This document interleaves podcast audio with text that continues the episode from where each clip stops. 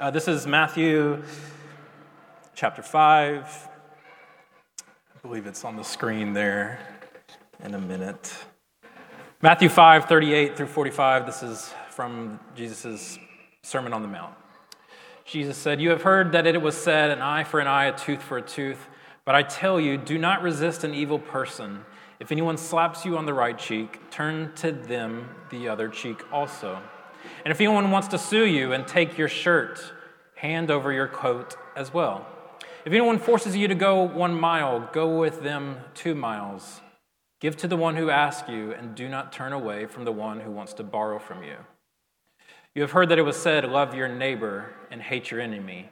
But I tell you, love your enemies and pray for those who persecute you, that you may be children of your Father in heaven. He causes his sun to rise on the evil and the good and sends rain on the righteous and the unrighteous. The word of the Lord.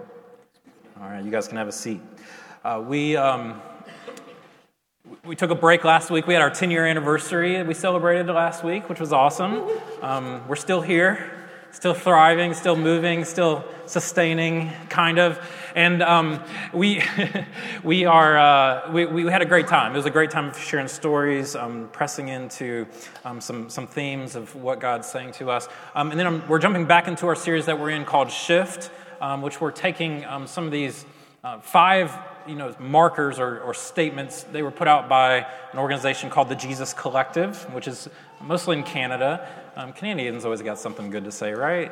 Uh, and so um, uh, we, felt like these were good. Um, our, our, elders were kind of feeling like this season of like pressing into like what is the new wine of the church? What is the what is the way of doing church that we do now that we'll never go back to and do the old way? And so we pressed, and these things kind of hit on a lot of those for us and, and as our congregation as well. The first week we talked about a bigger gospel um, that that being saved is not just an individualistic experience; it's being saved to a community, You're not just saved from something.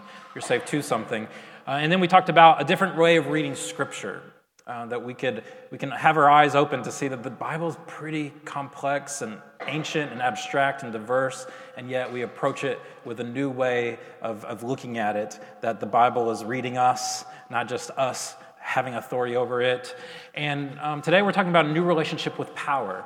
Uh, that evil is overcome through the power of suffering love. So we're talking about themes of peacemaking and nonviolence that are very important to our church uh, themes of how do we engage with evil. Evil, injustice, I mean, it's a constant theme living in Chicago. Um, I don't know how it started or where it came from or why our city, but I do think of several individual stories that all just kind of add up in my head, right? Like, You've got uh, Frank Baum, who wrote The Wizard of Oz in Humboldt Park, grew up in Humboldt Park, wrote a story about a young young child, young woman who's leaving the countryside to go to the Wizard of Oz, to go down the Yellow Brick Road, the, the city in which she encounters evil in order to chase her dreams. And something about, I'm sure, Frank Baum growing up in Chicago that really resonated with that struggle that we all face, that we come here from the Midwest small town or wherever you came from to, to pursue your dreams and yet encounter evil encounter the evil of systemic injustice, injustices that were created from all over. I don't, I don't know if it came from Ray Kroc and taking and stealing people's ideas in order to make millions of dollars for McDonald's, started in Chicago, or if it came from Hugh Hefner, who grew up in Chicago, who learned to objectify women and make sure that sexual impulses could be at your nightstand and be that accessible. Or if it came from Al Capone and the violence that transpired in Chicago of the early gangs so many stories, right, that all kind of line up to this storyline of Chicago being one in which we struggle with injustice and corruption. Um, every city kind of has a storyline. You know, uh, New York is ambition, DC is power, LA is image. What is Chicago's? What do you think? Class participation. It's a hard one, right? Segre- segregation, yeah, there's a, there's a segregation, there's an injustice there. Um, it's a hard one. Any other thoughts? I don't have the authority here, but I have a thought. Hardworking, hardworking, city with big shoulders, industrial. Yeah. It's a hard one. I, I think I sometimes think there's that, and I think there's we are hardworking, and then there's the like burnout side of that of comfort. I kind of wonder if comfort is our storyline. Um, the sense of needing to be, you know, we endure the winters, we go through all that, and it's just like, I just want my comfort. I want my, um, I want to do what's comfortable after I've done all this hard work and um, endured. But regardless, I think that all of, in the end of the day, we have to pay attention to the context of our city and that we are surrounded by a city that is built on a history of corruption um, and not to believe that we are not susceptible to that as well that we are susceptible to use power in a way that's coercive, um, that we use our power that we have to power over rather than power to. Um, in, in our relation, and this is not just societal, this is in our relationships. Are you using your power, a power to serve, right? Or is it a power over? And um, today we're talking about this idea of peacemaking. And what I want you to hear loud and clear in the Sermon on the Mount is that the way you show up as a Christian in the world matters a lot. The way you show up, the way we show up to the world as believers matters a big deal. God cares a great deal in how we show up as Christians in our city. It's not enough to have vertical fortitude with God, to, to be uh, praising His name, studying the Bible, pray, you know, worshiping, and not to have a horizontal fortitude with our neighbor, and not to have a horizontal fortitude with our city. And my fear and concern is that we treat our vertical relationship with high, high priority, and we treat our horizontal relationships as kind of extracurricular. Like that's like pottery class, right? Um, that's like an option. If we get around to it, we'll work on our character and how we show up with one another. But as long as I'm kind to God, it's good enough. And we know that that's not true. So Jesus says, Blessed are the peacemakers. Peacemakers, a minute into my message, we're already in conflict because peacemaking implies conflict. That's the first thing I want to just kind of give you a framework of peacemaking um, today. And the first thing is peacemakers implies conflict. Jesus said in the Sermon on the Mount, Blessed are the peacemakers, for they are children of God. And so, um, I don't know if you've ever had that moment. You come to church, you feel like you've encountered God, you feel a little bit more holistic and integrated with God. You leave, in 30 seconds, you're into an argument with your spouse, your kids are falling apart, they're yelling at you, you're, you're getting an attitude with them, you're frustrated with them, right? Like you have a conflict with somebody in church or, or somebody outside of church, already fighting with your spouse, yelling at your kids. 30 seconds out, you're already in a conflict. And, you know, there's all kinds of different conflict types. There's the, the, the, turtle avoider, right? Just kind of go into my shell, like, ew, don't want to do that. And then there's like the shark, right? Who's like, sharks can't swim backwards, by the way. It's just like one mode, attack mode. Um, and so uh, that, it, I don't know which one you are. Um, for me, uh, I think the shark comes out rather quickly, especially when you're engaging my kids. I remember you know, we have kids, and like, I don't remember the first time, if you had kids, do you remember the first time your kid was like pushed down at a playground? by another kid, you're like, oh no, uh uh Like, who is this kid? I'm gonna, mm, I'm, I'm, Holy Spirit's restraining me from like choking this kid right now. Like, don't, don't push my kid down. Um, there's, the, there's all these different conflict types, right? But that's a whole other sermon. The idea of peacemaking is there's conflict, and and it's that's what we're going to get into. So, in the context of the Sermon on the Mount, let me give you a little context. The major debate between Jews was who is my neighbor? Who is my neighbor? That's the debate. Jesus comes in on the scene and begins to talk about who is blessed.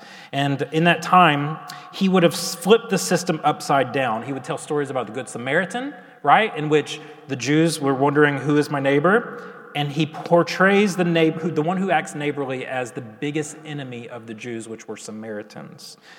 Um, and that neighbor showed them the way of grace. It taught them the way of grace. The high watermark of Christian spirituality is the ability to see. And so the context of this is people were occupied by military Roman occupation. So Roman occupied the, the Jewish territory. So they were under Roman rule, under Roman military occupation. The poor people were taxed over 80%. Jews were planning a revolt against the Roman Empire. And this is the context in which Jesus speaks the Beatitudes. Blessed are the poor. Blessed are those who are meek. Blessed are those who mourn. Blessed are those who are persecuted for righteousness' sake. Blessed are the pure in heart. Blessed are the peacemakers, for they shall be called children of God. Now, when you see that blessing, it's pretty powerful in that context. But what Jesus is doing is even more powerful, is he's subverting a Jewish blessing found in the Sirach. In the Sirach, this was the famous Jewish blessing in Sirach 25, 7 through 11. And it's a, a writing that would have been circulated among all the rabbis of the time. And this was the blessing of the Jews at the time. I can think of nine whom I would call blessed. A tenth my tongues proclaim. A man who can rejoice in his children. A man who lives to see the downfall of his foes. Happy is the man who lives with a sensible wife, and the one who does not plow with ox and donkey together. Happy is the one who does not sin with the tongue, and the one who has not served an inferior. So you're blessed if you have not had to serve someone lesser than you. Happy is the one who finds a friend and the one who speaks to attentive listeners. How great is the one who finds wisdom, but none is superior to the one who fears the Lord. So you can hear the subtle attitudes of groupings of one against the other, man against woman. Patriarchy, you hear these groupings of, of, of less and the haves and the have nots, the, the, the spiritual and the non spiritual. You kind of hear this othering already in this blessing, right? Jesus flips this, completely flips the script. So today it would have sounded something like this Blessed are the down and out. Blessed are the unemployed, the underinsured. Blessed are those who are gentrified. Blessed are those who are on the wrong side of globalization. Blessed are those without a college degree.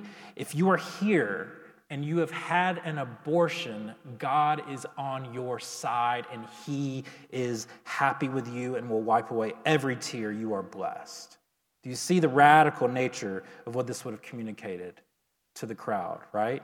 Those who are s- simply simpletons, the spiritually simple, who have little to offer the kingdom of God, the disabled. Blessed is the sad, the depressed, those who grieve the death of a loved one, the failing of a marriage, those who have a painful family dysfunctional history, because one day God will wipe away every tear from your eye. Blessed is the quiet, the shy, the depressed, those who can't get it together. Blessed are the addicts, the mentally unstable, the overweight, those who come from an abusive home. You are blessed because you are close to the kingdom of God, and one day God will fill your life.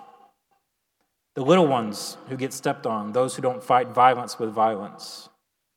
Blessed are those who want nothing to do with war and are willing to bring to bear a, a new world to bear.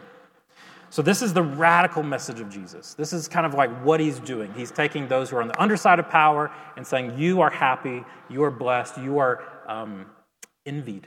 We wish we had, not, not that we wish we had your condition, but we wish we had the humble dependency and the ability to be close to the heart of God as you. And so there's this sense that, that, that Jesus is flipping the script. And, I, I and, and what this dichotomy here that the mindset of the day was this very much in and out groups. That's the whole New Testament, people. The whole New Testament was written because the Gentiles were being grafted into the faith, and you have to write all these letters to help churches get it. And the great enemy of our faith is not atheism, I don't think. I don't think the enemy of the faith is like disbelief. The enemy of our faith is believers who have such certitude in their belief that they make anyone who has a different view feel less than and inferior. That is the, that is the greatest enemy to Christianity right now is someone with so much certitude that if you believe different from me, my belief is something that I need to protect at all cost and create algorithms around to spread this propaganda and to begin to make sure that everyone believes this and take advantage of 60 year old 70 year olds that are retired and have nothing else to do to sit on facebook right? It's like that's the enemy of the faith right now.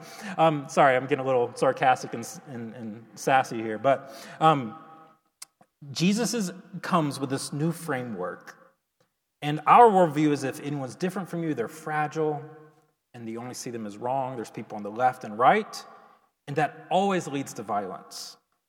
Not, maybe not physical violence, but a violence of objectifying the human in front of you. And I want to give you this framework here that um, what peacemaking requires is, is shalom is this Hebrew word shalom. I just want to go over briefly. Um, I, I, most of you probably know this, but just real quick. In Genesis 1, God created everything good. And then sin entered the world and it touched everything. It broke four relationships that we have. We have a relationship with ourselves, our relationship with creation. Now we have uh, we don't treat God's creation the way it should, and we destroy ourselves as a society. Our, our relationship with God is, is distorted. And our relationship with neighbor is distorted. These four relationships where there was once shalom, Cornelius Plantinga called it the vandalism of shalom. Um, that we've since of vandalized shalom. And God's goal in salvation, week one, is to restore us back to our original goodness. That's what, that's what salvation is, is us being restored back to the garden. That uh, Ecclesiastes says that in the heart of every person is this ache to get back to the garden. There's this ache in the human heart um, to get back to home. And so um, the dance as a Christian, God created this world with an intention, that big picture, and God's going to restore it. And now we live in the messy middle, trying to be peacemakers. We are peacemakers. He says, Blessed are the peacemakers, you are children of God. So it's this identity statement. You are a peacemaker. Now, I'm not saying that you were good ones, but your identity is you're a peacemaker. You might be a bad peacemaker or a good peacemaker, but that's who you are once you follow Jesus. That is your identity, is to be a peacemaker. Um, and he doesn't say, Blessed are the peacekeepers. That's a nice idea. There's a difference.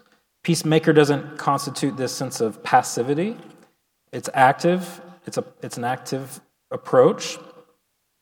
And um, Peacemaking is this there's two things that come to mind.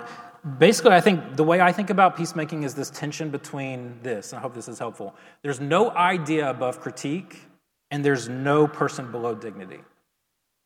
Okay, so there's no idea that's ever ever um, uh, above critique, and there's no person below dignity. So when, if you can live into those tensions as you're engaging in conflict, those two things are going to root you and guide you as you treat others as your equal, as you begin to treat others with different ideas or views to you, that you can separate the sense of like right, wrong, and you can begin to celebrate difference and speak to difference, and yet also critique ideas that you believe are harmful for the world. Um, so, for example, as radical as that sounds, I would say no terrorist is, is beyond redemption. No terrorist is beyond, you're like, okay, that sounds a little. Look at Paul. Paul was in the Bible persecuting Christians, saying, like, could you hold my jacket so I could throw stones harder at Christians? That's like literally in the passage.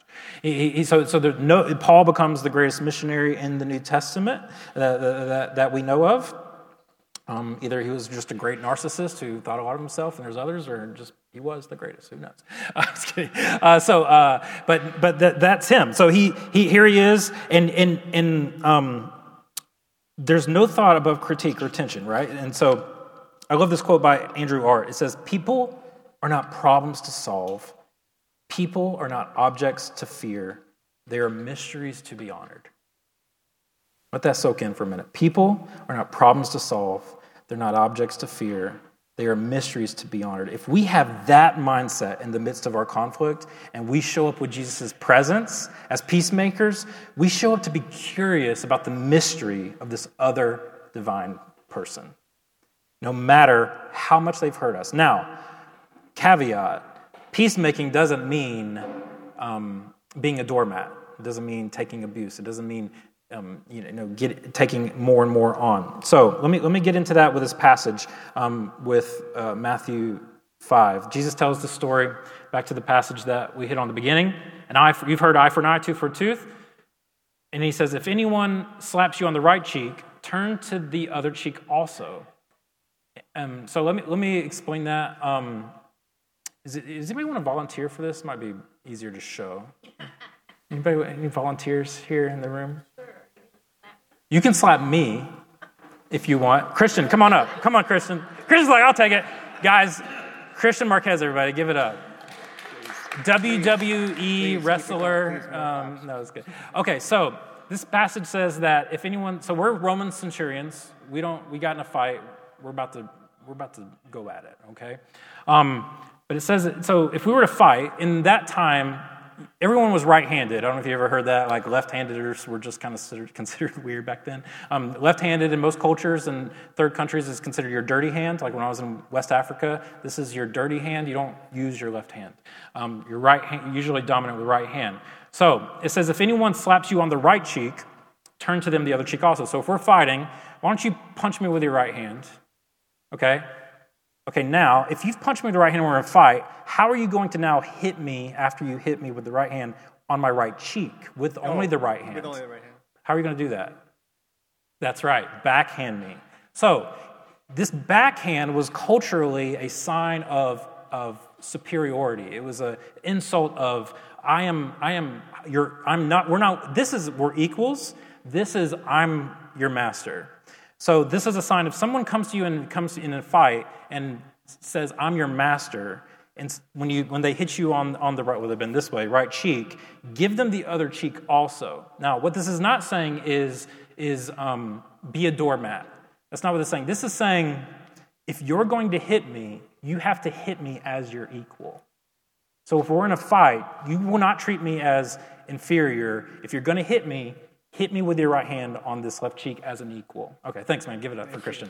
Um, so uh, this this sense of it, it, now this isn't this is this is what the root of this passage is where um, the innovation of Gandhi came about, who was then later taken on by Martin Luther King Jr. This is the roots of that non-violent, resistant uh, mode of civil rights that has changed the landscape of America. And this is what's so important to our church is this African American spiritual tradition that's so important to our church that gets so much of this right that a lot of the rest of the church gets wrong. Is the sense of, of this is not um, this is not cowardism this is not this is a sense of, of sh- this act would have shamed the oppressor publicly okay so this act would have shamed the oppressor publicly to go wow so let me let me explain keep going so um, and if anyone wants to go back to that last slide i think there might be if anyone wants to take, sue you and take your shirt and hand, hand over your coat as well. So if you're, if you're in the time and you're like, someone wants some of your clothes, he says, just give them everything, strip down naked, and shame them publicly. You see what it's like the subversive prophetic act of nonviolent resistance. I want you to, um, the, the creditor, if the creditor comes to you and says, You owe me money, you don't have any money, give me all of your clothes, you would give them also your tunic and everything so that they'd go, no, no, no, no, no, don't do that. That's too far, right? So they've been shaming them publicly in front of everyone for being someone who is demanding that. Next slide, next uh, passage, he says, um, no, go back one more. Next verse. I mean, if anyone forces you to go one mile, go with them two. There was, a, there, was a, there was a law at the time that if you were a Roman centurion, you could ask anybody to take your military gear and carry it for up to one mile. You couldn't go over one mile. Remember Simon the Cyrene, who was made to carry Jesus' cross, was just grabbed randomly from the crowd um, because he looked like a racial other. He, he, he and, and so this is that. But he's saying, hey, if you are, if you, it happens to you, Go ahead. If they carried it two miles, the Roman centurions would have faced a small fee of some sort. So he says, go ahead and just keep carrying it. Again, getting to the place you're going to you're going to put them put the accountability back on them for their actions. Um, and so so there's this sense of of you can go to the next slide. The sense of like of of prophetic uh, creative resistance that that he's getting at that that we should follow as Christians. Um, so this reminds me of a story of um, when I took a sabbatical. I, am from the South, and so I, I, I did. A, I like to do a lot of research about how like different pastors responded to lynchings and racial racial segregation um, in the South, specifically, both white and black. I kind of went a little deep dive. And there's this one story that stands out particularly. Um, there's a white pastor named Henry Lyons of pastor, First Baptist Church of Montgomery, and he had a radio show in which he, he, this is a pastor who preached at Hank Williams Sr.'s funeral, so if that gives you some context. Okay? So this pastor had a radio show, and he would you know, do a message on the radio, and um, on this radio show, he began to be adamantly talk about the need for segregation and to stop any attempts of integration. Okay, and so the same night, First Baptist Church of Ripley began to host all the freedom riders that were fighting for justice, to ride the bus for freedom, and to take care of those freedom riders being abused. That preaching of Henry Lyons on the radio show, combined with the KKK and with probably other Christians, white Christians, resulted in 2,000 people mob standing outside of the church doors of First Baptist Ripley as the African American church gathered freedom riders to support them and have a worship service and pray for them, and began to throw Molotov cocktails into the church to attempt to burn the church down. Now, we've had several church fires, burnings, throughout history. Never once have we had one in history in which one terrorist group tried to kill and bomb and set fire a church while people are in the church. Okay, so this is what's happening. Um, Dr. King is there, um, Dr. Abernathy, another leader. They call JFK, they get him on the phone. There's also, there's also news of, of, of black taxi drivers trying to create a counteract of violence. Martin Luther King somehow gets out of there and, and tells them no and somehow gets back in the church. I don't know how. I guess he's like, he's not, I don't know how he does that. Um, it's MLK, I guess. And there's this moment where all of this chaos is happening, all of this violence, and Dr. Abernathy has the whole church sing a song. And the song they sing is Love Lifted Me, Love Lifted Me, when nothing else could help. Love lifted me. That's the picture of what fulfills this is this spark that jesus created that went on to get carried on by christians for generations to come like dr king like dr abernathy and as peacemakers um, this is an area that, that it would be good to just take a pause and, and, and talk about the need of peacemaking among this area of race.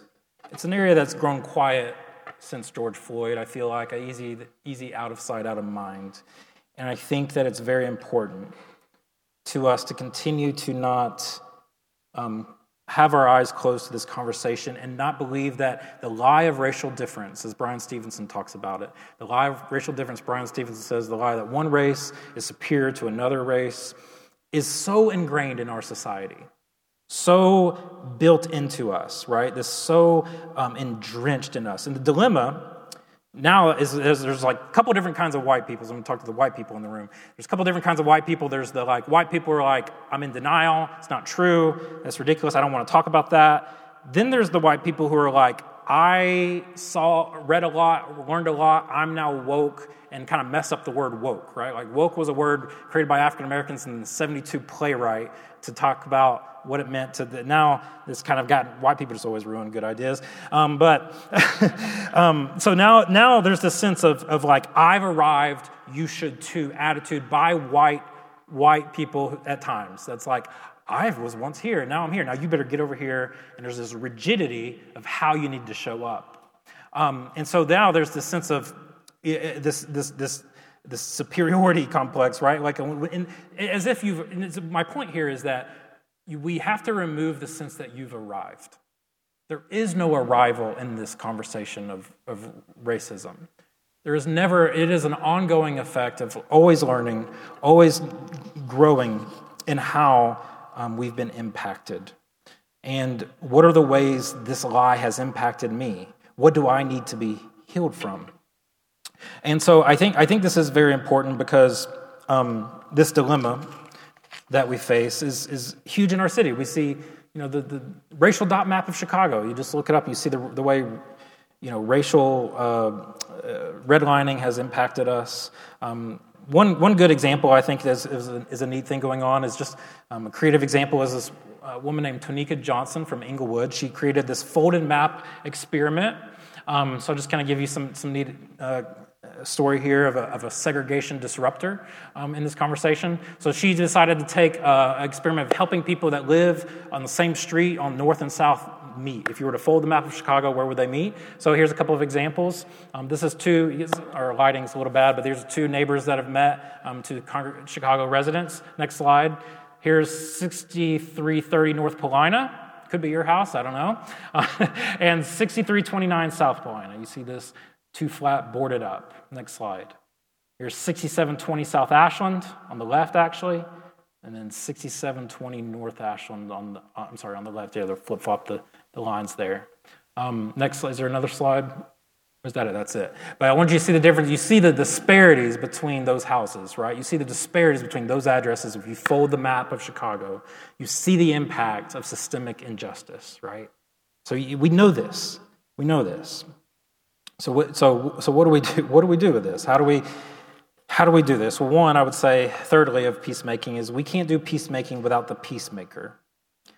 Um, we look to Jesus, who shows us what it's like to be human, to be God, who did not consider equality with God something to be grasped, but lowered himself to take on a humble approach and made himself nothing, taking the nature of a servant, being made in human likeness, being obedient to death, and even death on the cross. And therefore, Christ gave him the name above all names, the name of Jesus, every knee will bow and tongue confess.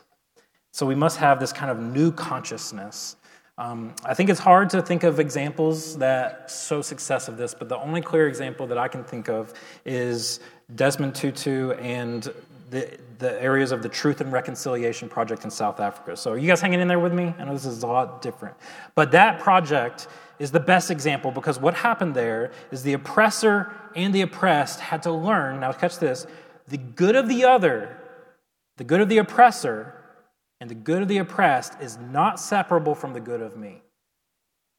I'm going to let that sink in. The good of the other, whether think about your differences right now, your, your enemy love that you're struggling with, like this is a, a neighbor, a family member, it might be a, a, a Democrat, Republican thing, it could be a race thing, could be an employer. The good of the other in that circumstance is not separable from the good of me. Now, I know that that's might not make sense to, to, to, the legal law over here, but, but there's a sense of like, there's a sense of this in our relationships, right? The hurt of the other is not separable from the pain of me. And so we are connected. And the issue of healing in this is most people, and, if you're in this conversation and you're white, it's like, I don't want to hear about this. I don't want to deal with the shame of this, right? And if you're a person of color in this room, you're like, I don't want to deal with this. I don't want to deal with the pain of this. Right? And so one group is trying to avoid the shame, the other group is trying to avoid the pain. But in this Truth and Reconciliation Project, they basically said if you were a part of, you were an oppressor if you come tell the truth in this court case in this court system you will not, you will be set free. There will be no repercussions. So you come and speak the truth of the injustices that were happening and you will be set free and not be held accountable because we need the truth. And um, there's, there's, there's other great examples of this but i want to you know i've said a lot. I know i've said a lot. I want to try to figure out how to close this plane here for a moment I want to close the plane this way that I think in these three things, um, that this, this, this peace making that happens is, is an active approach. It's, it's something that we act on. It's not just, some, not just in our head. I heard a story of a life sentence prisoner who became a believer.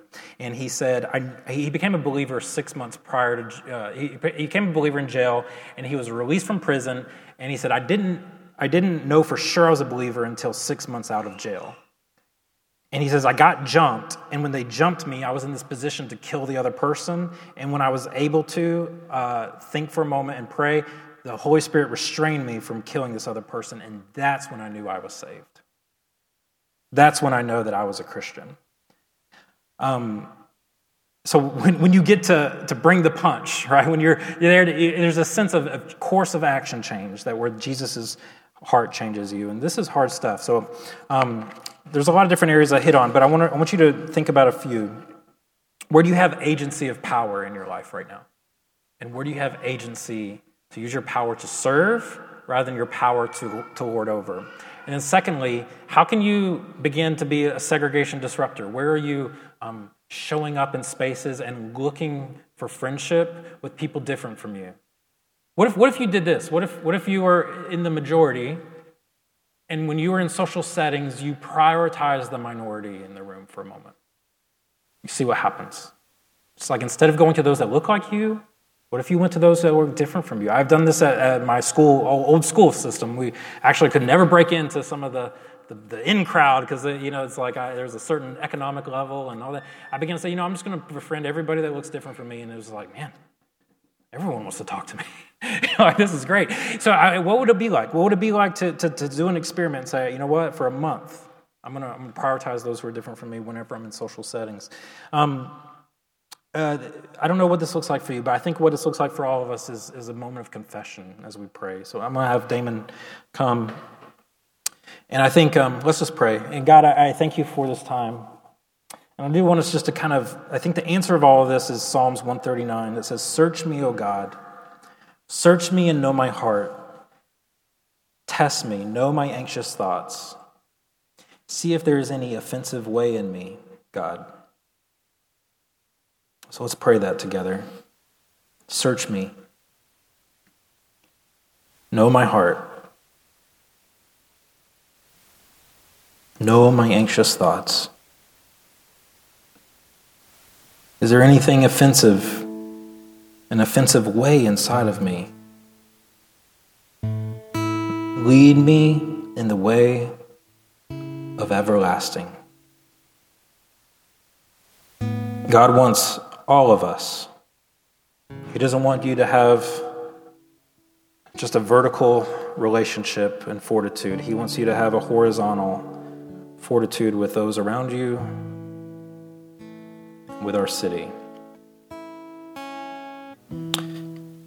God, would you show us what is not pleasing to you?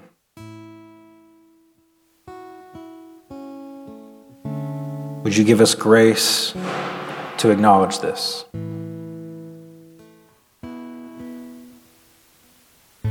Maybe as you're praying this, there's someone coming to mind that's just creating anger or bitterness or a conflict. Uh, I just want to invite you to a, a spirit of forgiveness. Remember, forgiveness doesn't have to result in reconciliation. But Jesus would often say, when you come to worship, just leave your gift and go be reconciled first. Forgive someone.